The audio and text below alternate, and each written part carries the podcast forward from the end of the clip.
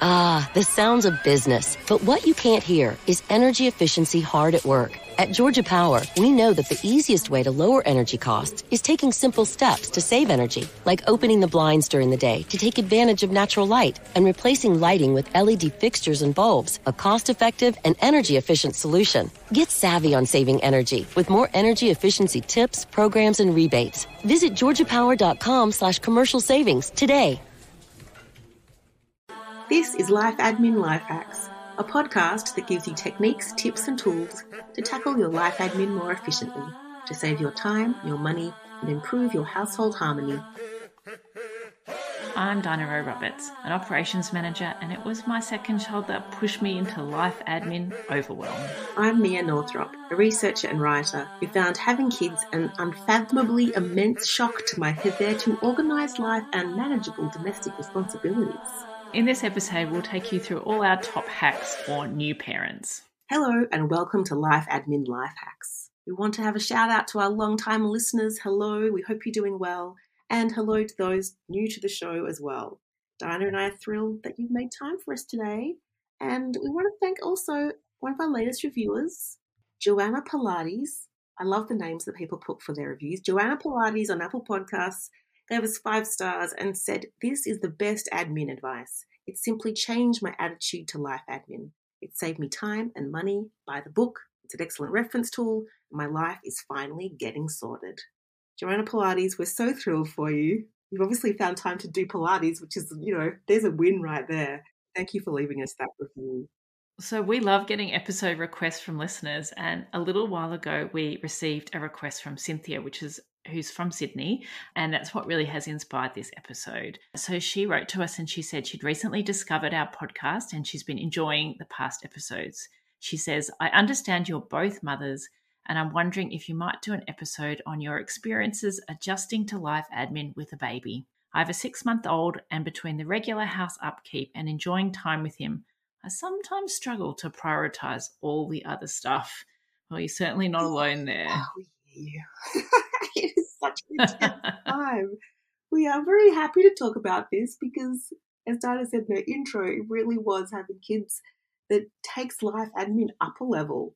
So, you know, we will talk about this today. We also want to acknowledge that we've got a few other kid related episodes if you want to dive deep on this. In episode 26, we talk about optimizing kid admin. In episodes 45 and 51, Tracey Spicer and Michael Grose, parenting expert, respectively, talk about upskilling your kids to contribute more at home. And in episode 54, we talk about daycare and school transitions and how to prepare for them. But in this episode, we're really going to focus on, you know, when you're preparing to have a baby, when you're pregnant and it's about to happen, and then that first year where, you know, life is never the same. And I, I think, you know, we talked a bit before about how life admin explodes. But we actually, when we did that survey a little while ago, we found that parents do about one third more life admin than non parents. And when you think about it, okay, all of a sudden you add parenting responsibilities to your life. And on top of that, your life admin increases by a third. So no wonder everyone feels super overwhelmed. That's it. So before you have a kid, you know, you've just got ample leisure time, you've got physical energy, mental energy, you might have multiple incomes coming into the household. You've got more physical space, you've got more head space. And, you know, life admin's either done independently or it's designed around two people. Afterwards, your leisure time plummets. You've got less physical energy, less mental energy. Your income might have dropped if both or one or both of you have left the paid work for a time. You have more expenses and you've got less space and the life admin increases because now you have to accommodate another person and the housework you know explodes as well. So if you think about that little venn diagram that we talk about that's encompassing all of your domestic responsibilities you know you've got one little circle that's housework which is traditionally the cleaning the cooking the laundry. You've got one little circle that's life admin which is all that personal and household admin. And then you have this whole new circle of parenting and your life admin circle and your your house work circle both got bigger. So it, it's hard. You know, in Cynthia's little uh, request, she said, "Look, uh, how do you prioritize all the other stuff?" And it's worth remembering that prioritizing is really about deciding what you won't do. and getting clear about what's truly urgent or important and letting go of the rest. So I would take the all out of prioritizing all the other stuff because having a kid is definitely an exercise in trying to let go of some things and getting crystal clear about what does deserve your energy and your attention and your time. I guess one of the most important things to be thinking about when you're becoming a parent or if you already are a parent is to think about this concept of the mental load. And I, I, think that that Emma cartoon, if you haven't already seen it, make sure you look it up. She's a French comic and she created this comic about the mental load. And it really does, particularly for in there's a partnership if you're in a different sex couple and in the traditional role of a woman who might take a much longer parental leave from work, what tends to happen is that you're at home and you're doing a lot of the parenting, and then you take on a lot of that mental, the thinking, the planning, the scheduling to make everything happen.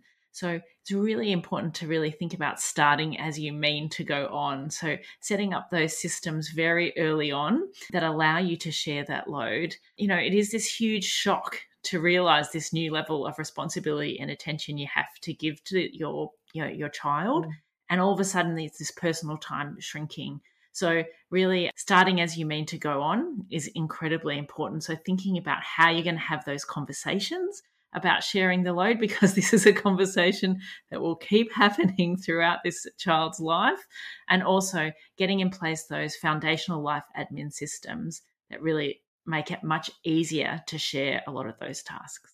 And that conversation is, you know, you have it before the kid comes along and you'll have it pretty soon afterwards too once you realize oh my god is this what life is like now and then you keep having to have that conversation because as the baby develops its needs change. It's going to sleep more. It's going to you know there'll be eating there'll be playtime. Suddenly it has a social life its own extracurricular stuff. And as it changes as it goes through these little developmental milestones your amount of time and attention that you need to dedicate to it changes which means you have less time or more time for other things. Then, you know, when if you're thinking about going back to the paid work, again, you know, the, your life is going to change. You have less time. Your, your responsibilities will be sitting elsewhere. So you'll need to have the conversation again pretty much every quarter, every six months, every year for the rest of its life while it's living with you. You need to keep having the conversation. It doesn't go away. Hopefully, you just get really good at it at some stage but it is it is a constant vigilant act to be talking about how you are sharing the load so that there feel as that feeling of equity in the partnership and things feel fair and, and, and at the end of the day it really goes down to supporting your well-being because you know I, I, it's disheartening how many conversations we still have with new mums where they are shouldering everything they're stressed out they're tired they're resentful they're getting angry they can be spiraling into anxiety. You can get very depressed because it can be very isolating and exhausting. So it, it is do take it seriously and, and make it a priority to to start with those conversations. So, shall we get started and talk about some of the administrative tasks you might want to think about when you're having or planning a family, Mia? Yeah, absolutely. And it's interesting because when you read baby books or you talk to you know, experts in the area, like maternal health nurses and, and people who are supporting you through your pregnancy, conventional wisdom recommends sort of focusing discussions on housework, like how you're going to share the cleaning and the cooking and the shopping and the laundry, and having discussions around parenting. So you might have discussions around, you know, childcare and who's going to help feed and clothe and do the nappies and give the bath and get them to sleep, and who's going to take them for walks you probably have a conversation around paid care, like whether you want to have a nanny or daycare or you know have relatives or family daycare involved. You want to have a talk about parenting styles and your values and principles, and also how you're going to have some time as a couple and individual time and family time. They're all the things that very normally get talked about before you have a baby. But as we mentioned, there's this third dimension of domestic life, which is all the life admin stuff. And there is definitely a lot of paperwork and admin to do before the child is even born. Yeah, and I mean, my kids are in high school, and I still have, I do more life admin for them than I do for myself. So it's definitely something that doesn't go away. So really getting on top of it, having great systems, and figuring out how to share the load is important. Mm. So if we think about right even before the baby's born, you know, one of the things that really surprised me was finding an obstetrician like mm. that was a life admin task in and of itself and it wasn't simple uh, was that a simple thing for you oh gosh i asked friends who did you use who did you like and i just went to one that was close to what someone recommended so yeah i did decide to go into the private system to have a baby because i was terrified of the whole thing and I wanted to be there's a there's a maternity hospital that's near where I live, and I wanted to just go there because I was familiar. I'd visited friends there, and I just it gave me reassurance. And I had private health insurance, and I thought this is what I've been paying for. I'm going to use it. So I just asked some friends who yeah who they had used at that hospital, and ended up going in and meeting with them, and off I went. But obviously, if you're going to the public hospital and through the public system, where you have very few costs, you still need to understand how it works. Usually, you'll go in and you'll see a doctor or midwife, and yeah, you need to get familiar with what kinds of records you're going to be keeping, all the appointments. There's a lot of appointments, and they get they get more frequent as you get closer to having the baby. So having that digital calendar in place to, to schedule all of that, so your partner, if you're partnered up, can come along with you. They're all really good things to organise. And I think it can be kind of a time consuming process, like exploring all those different options of obstetricians and midwives and understanding what the options are out there and then making sure that you select the one that works for you. So it is something to get onto and research quite early and ask lots of questions and be curious about what your options are and understand the implications. So certainly know that sometimes if you go in the public system, you might not be able to choose who you'll use, who, you know, who you're seeing, and you might have longer waiting times but that might be fine for you versus you know some of those other decisions you talked about so really thinking about deciding what's important to you. I had that thing where, you know, I went and had my obstetrician and I saw her for nine months. And then on the day of the birth, she was unavailable and some stranger delivered the baby. So, you know, I, I you never know what could happen on the day. No, you don't. You don't. Okay, so if you've uh, you've figured out where you're going to have the baby, hopefully, mm-hmm. uh, then something that people do quite early these days is often book in for childcare. So reserve a place, particularly if it's you know a high in demand community center they're trying to get their child on the waiting list for so mm-hmm. you know you need to be mindful that other people are putting their children's name down before they're born and so you kind of have to match what they're doing if you want to secure a place in the center that's perhaps most convenient or most desirable for you. Yeah, this is not something to do two months before you're returning to work. I, I remember rocking up to the the daycare centre that was near us, like heavily pregnant and having to write, you know, baby Northrop on the form, thinking it was ridiculous, but being so relieved because when I did go back to work, you know, the place was ready for her. And I've had other friends who are ready to go back to work and they're literally scrounging around trying to find somewhere to send their kid. So hopefully you don't live somewhere where that's the case, but if you do, start visiting those childcare centres and filling out the forms. And I also think it's really important to think about early on understanding your financial situation. So, having a think about how long you might be wanting to take off work, understanding what parental leave you might be eligible uh, from your mm-hmm. employer or from Centrelink, and really thinking about how that budget's going to work so that you can work out how much you might want to save during those months while you're pregnant. So, you're confident about you know how much time you can take off and how your budget's going to work while perhaps you reduce down to one income. And obviously, there's in Australia, Services Australia, you get paid parental leave as well. But that's on top of any parental leave your employer might pay. But that doesn't kick in, obviously, until you've had the baby and you can't apply until you've registered the birth. So, something else that I guess we're both huge advocates of that we recommend you really think about early on is meal planning and thinking about perhaps even before the baby's born, having some meal preparation done so you can stash away some meals in the freezer. So that makes it much easier for those first few weeks, which are likely to be very sleep deprived. Mm-hmm. Was that something you did, Mia? I remember eating slab after slab of lasagna and being so damn happy every time I got it out of the freezer in the morning zapped it in the microwave. so my ex-husband makes an amazing lasagna and he made a lot of it and I lived on it. I lived on it for about six weeks, I reckon. And then anyone else who said, Did, do you want any food? I was like, lasagna, lasagna, bring me lasagna. That's so funny. How about you? I think that because I, when I had my first baby, do you remember this? I actually was living with my parents you remember that? Oh, because I moved back from overseas and I stayed with my parents. I was basically being looked after by my mum for the hmm. first six weeks. I so, you were in like somewhere in the UAE. Yeah, no, so I came back to Australia and I had the baby here and then I stayed with my parents for the first six weeks of her life. So I basically just hmm. got waited on hand and foot.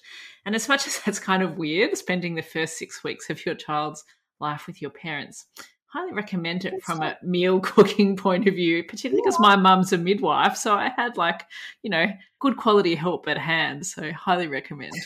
Well, that's how it used to happen in the olden days. That's, I, I wish that we had the, that idea of confinement where you just stayed home and family looked after you for 40 days. That's how it should be. That's still how it should be. So I think that the, the key advice here is just plan to be sleep deprived. So think about you know what you can do to make those first few weeks easier when it comes to food, which is really important. Another thing to really start to lean into is checklists.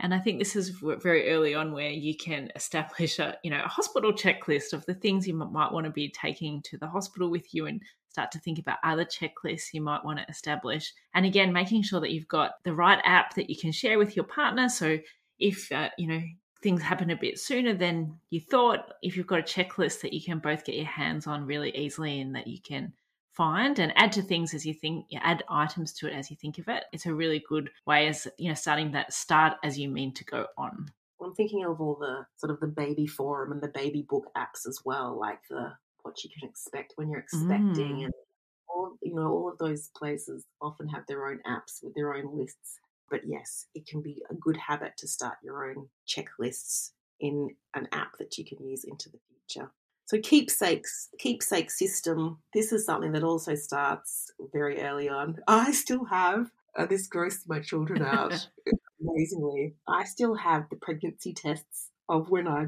found out I was pregnant with both of them. They still have the little pink line. Well, you know, twelve years later. Really, that's so weird. Yeah, I showed them that, and they just were like, "Oh my god, mum, TMI." but you know, you start collecting the ultrasounds, and there's a lot to to keep on top of. So having a keepsake system, which is either going to be a box or hanging files or whatever works for you, but somewhere to start storing all of this stuff into prosperity. Yeah, and have somewhere where you can, uh, it's really convenient to add things to. So don't store it at the top of a cupboard where you have to stand on a ladder to add things to it. You're going to be adding to it frequently, particularly over those, you know, first few months. So really make sure it's somewhere that you can easily add things to it so that you don't lose them or, you know, they don't sort of clutter up uh, up your home. You've got the little bracelet that the kid will wear in the hospital. You might want to keep a little bit of umbilical cord that oh. falls off one day. whatever, you know, whatever takes your fancy. Let's talk about shopping. Let's talk about all the gear that you need, Dinah. Yeah, so I guess that's another checklist that you might want to establish is as you're reading and talking to people, you know, put down a checklist of all the things you might want to get. And then you can start to think about, you know, you know, what you might be able to borrow from other people, what you might be able to get secondhand, and also things that you might want to buy new and making a plan to do that over time because there's quite a lot of stuff you're going to need. So you yeah. don't want to have to do it in one big bang. Yeah, we're talking about the clothes, we're talking about little toys, like the little things they chew on, the little mobiles they stare at, bedding, and all the equipment, the you know the cots, the child carriers, the harriers that you wear, the car seats, the high chairs. There's it just it's amazing. I didn't have a checklist for this. I had a I had a spreadsheet, Dinah.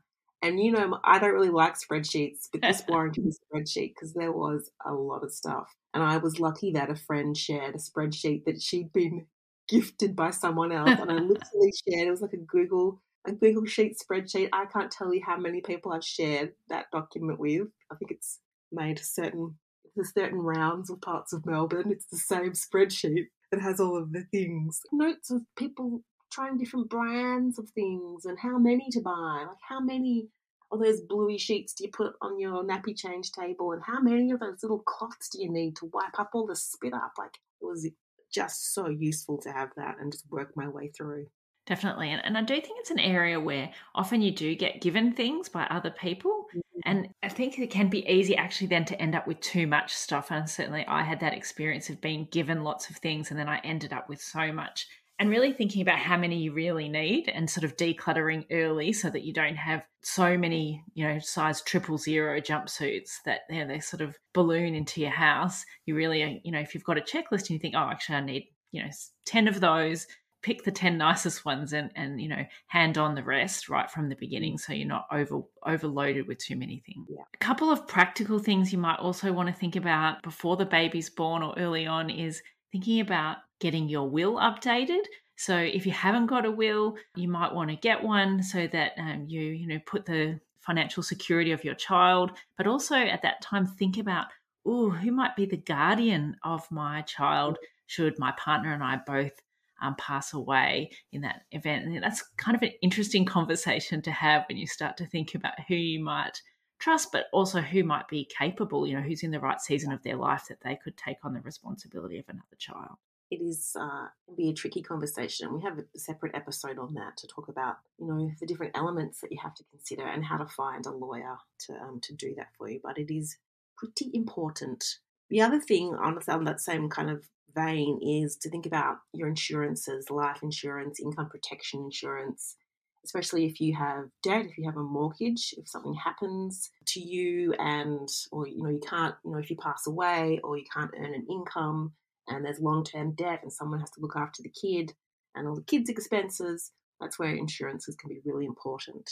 So step up and have a look at whether the yours need to be updated or if you don't have it, whether it's something that will give you peace of mind. And finally, and then something impractical but highly fun is yeah, the baby moon. A baby moon. I do think it's one of those things that it, it, can be easy to actually not plan it because you have to really fly before. I think, do you have to fly before 32 weeks? I can't uh-huh. remember. Yeah. So this is a little holiday that you have before the baby comes because you're recognizing that after the baby comes, it ain't going to be a holiday. So where did you go? Did you have a baby moon? I didn't for my first baby. Actually, uh, as I said that, I'm like, did I? Did I have a baby moon? We went on holiday, but it wasn't actually a baby moon. We ended up, we went to China. I, you know what? I had to go to a conference. I'm just remembering now. I had to speak at a conference in China and I was five months pregnant. It was good to get away, but it wasn't exactly a very relaxing trip. But it was nice to get away. With, before I had my second child, I had an actual baby moon where I went on holiday and just chilled by a pool for three nights and ate club sandwiches and watched TV and had room service. I just, you know, I had my second baby when my daughter was 18 months old and I'd only, I'd gone back to work and I just needed three days by myself to just be by myself and not have to run after anybody. I just needed to sleep and it was great. I came back feeling very refreshed and ready for the for the next ride on the roller coaster. did you what did you do? So before our first child was born, we went on trip to Turkey. So I think that's why I was thinking we had to fly reasonably early because, you know, it was international travel. And we really sort of deliberately chose that as a place we'd been really wanting to go and thinking, oh, probably not the best destination to take a baby or a toddler. So it was really, you know, knocking something off the list that was going to be fun with a bit of relaxation and a bit of adventure. And we did actually also slip in trips before our second child was born. We disappeared off to Jordan, knowing that taking one yeah. child to Jordan was going to be doable, but a second child, maybe not so much. But, you know, really planning that in advance to make sure that we did it before I was too advanced in the pregnancy was really important. And I love all the photos of you where your daughter's just strapped to your chest in every single photo. You look really happy. Yeah, we had great brave. trips. With one child, super easy. Once we had the second child, all of a sudden I realized, oh, this is not as easy as it was with one kid. Uh, when you're man on man, it's really tricky yeah, I'm uh, very admiring of people who travel with young children. I couldn't, I couldn't do it. I was just a nervous wreck. Anywho, moving quite along. So let's fast forward. You've had the baby. It's six months in, and you're in the. This is my life now. How do I do all of the things that need to be done? Because it is such a intense period. It's, and it's truly one of those things that you can't really imagine how it's going to be until it happens, and then you're like, oh, this is what everyone was kind of talking about. Where should we start, Dinah? Yeah, let's kick off with schedules because I think that like that's kind of something that's really underpins in terms of inability to plan, but an importance of having a rhythm to your week. So kind of getting that balance right. Yeah. And here we're not talking about like routines for the baby, like schedules for the baby, where, you know, some of those books, it's like sleep at this time and then feed them for 35 minutes and then do this. We're not talking about baby schedules. We're talking about life admin and household admin schedules. So it's it's useful to actually distinguish here between like a schedule for the week where you know like this is the day that laundry happens, this is the day where I meal plan, this is when grocery shopping has to happen, and just knowing that overall rhythm, and then the routine for the day for yourself, like when are you going to shower, when are you going to meditate, or whatever it is you're trying to do, when are you trying to squeeze in some exercise, having a think about having that kind of structure so you don't have to make a million decisions every day. You've kind of got a week that's planned out that has all those foundational tasks so that you can just operate a little bit on automatic pilot. And it's funny because often when you go on maternity leave, if you've been in paid work before, then your day sort of has a bit of structure around it because you've got to get yourself to work and then it'll be your work mode and then you come back. And then when you go on maternity leave, it's like, you know, all of the normal structure that work once provided is gone. And then once you actually return to work, whether it's part time or full time, those routines and schedules, if they're, they really kind of need to be highly structured to support that smooth functioning of the household because there is so much that needs to be squeezed into each day or the week.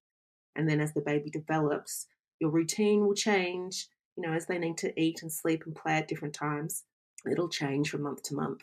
But having that shared digital calendar with your partner across your household so everybody can see where everyone needs to be, what needs to happen on certain days is going to be a really great framework for you to lean on.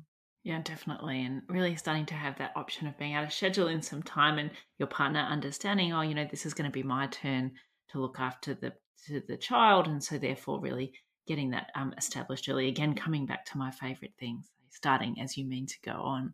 We've already talked about checklists a bit about before the baby was born, but you know, checklists will continue to become your friend.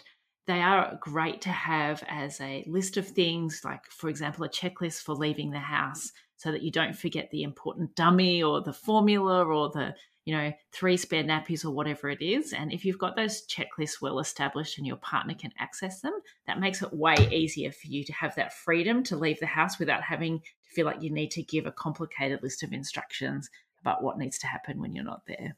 I had so many packing checklists. It was like I had a checklist for what to pack in like the bag. What's the bag that you carry around called? You oh, know, oh, baby bag, is it? Dot, nappy bag. Nappy bag? Oh, God, I had a total mental blank there. I had a list for that because it's like, oh, I need to take my breast pump or I need to take, you know, it's just once they start eating, there's all the little bits and bobs. It just the creams, the oh, so many creams. Uh, I had a checklist for if, if I was going, you know, if someone was looking after the baby, checklist to what to pack to go to daycare, checklist for what they need to go for swimming lessons, just list after list after list. And then there's also the to do lists because, you know, the sleep deprivation, you're not thinking particularly clearly for some time. And I found it even more important to, to capture things and write them down. Otherwise, I had no chance of remembering them. Yeah, having those checklists, the to do list, have your system optimized and shared. You know, that's something that will continue on. I've just established a new checklist for my son's just done a new sport. He's 13. Now we have a checklist for that, which I share with him. So, you know, I think if you can establish those systems, um, they'll stand you in good stead for many years to come. I just, I attempted to do that with my daughter recently, a checklist for her to get out of the house in the morning. And I did it on my phone and I sent it to her but one of the things that she forgets to look at is her phone. so we went to, we went to bed. So another important thing to really get on top of is decluttering. So I think this is where developing habits to declutter as you go very early will stand you in good stead because the reality is your child is going to grow out of things, the toys are going to, you know, move on. Mm-hmm. And so there is going to be a lot of things that you need to either put away if you're planning to have more children or give away if you're not planning to have other children. So knowing where you're going to yeah. stash it. And it happens astoundingly fast. Like, you know, when you have a, a baby, one week to the next, they'll grow out of literally all of their clothes. They'll be into the next size. So you need to wash those items, bag them, scribble what size they're on, and know where that's going. As you said, either having a cupboard in your house where you can start relegating this stuff, having a favorite op shop where you can dump it, have some friends or family who you know will be appreciative of those hand me downs, and just get that little decluttering machine going. Meal planning, if you didn't embrace it before the baby, you'll be embracing it now. Once, especially once your baby moves on to solids, and you need to think about what you can cook that's going to feed the grown ups as well as get pureed or mushed into something that the baby could eat as well. And again, it allows you to share that responsibility. Everyone knows what's happening for dinner at different nights of the week. Someone else can shop for that, and then other, you know, multiple people can prepare that. Bulk cooking is your friend. Having some time during the week or on the weekend to make a massive batch of something. And I, I did this for my lunches Actually, as I'm saying that, I was going to say I did massive batches of dal until I realised, because I was breastfeeding my daughter, that that was having all sorts of revolting consequences for her. but, but, but making big batches of whatever it is that can sustain you for your lunches or snacks or for dinner or whatever it might be, it's just little things that are going to help you save time.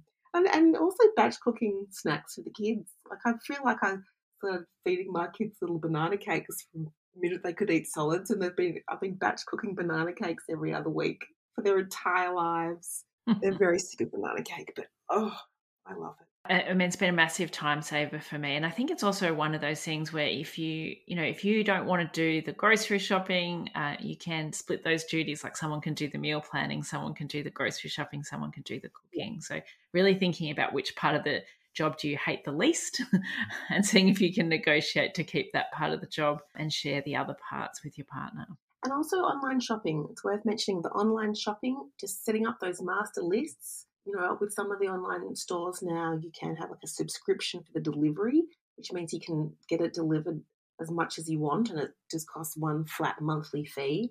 Like sign up for that just to save yourself another trip to the shops trips to the shops with small babies can be very traumatic. I just yeah, get it shipped in if you can, and also the meal kits, the Hello Freshes, the Marley Spoons, the Emerald yeah. Cakes. I have vouchers for all of that stuff. If anyone wants one, get onto one of them. That'll help you out a couple of nights a week or as many nights a week as you want as well. And now most of them extend into supplying ready to eat meals and soups and all sorts of extra bits, fruit boxes, all of that stuff that can be delivered, free up your time. So another thing to really think about, you know, and if you can afford it, is to think about, okay, particularly if those early years of having a baby and a toddler where you're in a really season of your life is very busy, thinking about what you might be able to outsource. So perhaps you haven't had a cleaner in the past, it might be time, if you can afford it, to think about getting one. Can be a great thing to ask for as a gift if you've got, you know, you're leaving work, like maybe you can get a voucher for, you know, a clean, even just one clean in those first few weeks of a baby's life can be a really sort of a godsend. But you can also think about asking for help. So, what tasks might you be able to get other people to help you with when you're having that busy season of life around maybe walking the dog or, you know, some, some things like that, which might really tip you into overwhelm. Yeah. Mm. And the final thing we want to talk about is your social life because friends are medicine. It is a strange period of time where your social life kind of shrinks in one direction because you might not see all of your old friends as much unless they've all got children the same age as yours. And you start hanging out with a whole bunch of other people, usually people who live close to you that you've been plonked in a mother's group with, and you all have babies the same age. And it's a strange transition as you realize you have less time to socialize the way you used to, the things you used to do, but you're seeing more of other people that you might necessarily have a lot in common with, sort of those friendships of proximity.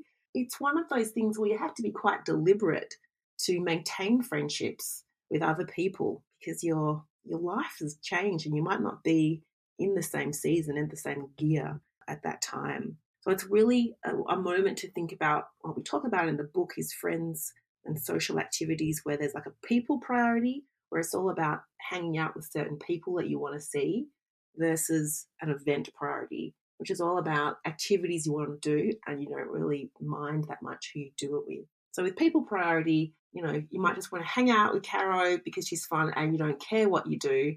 With an event priority, it's like, I want to go to the movies. I miss going to the cinema and I really don't care who comes with me. So these are the sort of things you need to learn about yourself think about uh, you know, how are you going to accommodate both of those things? And it's so important to really plan for it, to make time for it, and to think about how much you want to prioritize as, you know, social life as a family. So you and your partner and your child or children versus the things you want to try and do on your own mm. and getting that balance right and being realistic about, you know, you don't want to be out seven nights a week. That's just not going to happen. Being realistic and when you do get to go out, it's precious. So you really want to make the most of it. So really thinking about using that time really deliberately to mm. spend time with the people that are most important to you. And this is where, you know, the babysitters become crucial when you can start thinking about who in your circle can babysit, who in your family, babysitting for other people in your mother's group and doing that sort of reciprocal thing. I had a babysitter that I lined up for like a year in advance. We set out all the dates once a month so that we could book restaurants and prepare and be a bit organized about it. Otherwise, it was really hard. It was really hard to sort of to have to find a babysit when we needed it, when we realized, oh, we have a window, we should go and do something, and then not be able to find a sitter. So that was a, a nice way. And something to really look forward to as well. So we've covered a lot of ground here. You know, that idea that the days are long, but the years go fast when you have a small child is very true. And it can feel really intense trying to squeeze in so much. But the first thing we would say is just bring some self compassion to the situation, realize that you're in a very special season of life and that the time with your kid is incredibly precious when they're that little. So you just let go of the life admin that you can. There's a whole bunch of stuff that can be parked. There's a whole bunch of stuff that can happen less frequently. Hopefully, you can still embrace that hour of power to do the things that are actually important and, and urgent. But there are a whole other bunch of things that can simply wait. So, hope you've enjoyed this episode. We hope that these hacks will make dealing with your life admin as a parent that little bit easier. Our top hacks are have the conversations with your partner about sharing the load. This is going to be a regular thing, so get good at having that conversation. Lean into schedules and routines so you've got a good rhythm in your household and things hum along nicely. And finally, embrace decluttering and meal planning. We think they have the biggest impact on an ongoing basis for family harmony.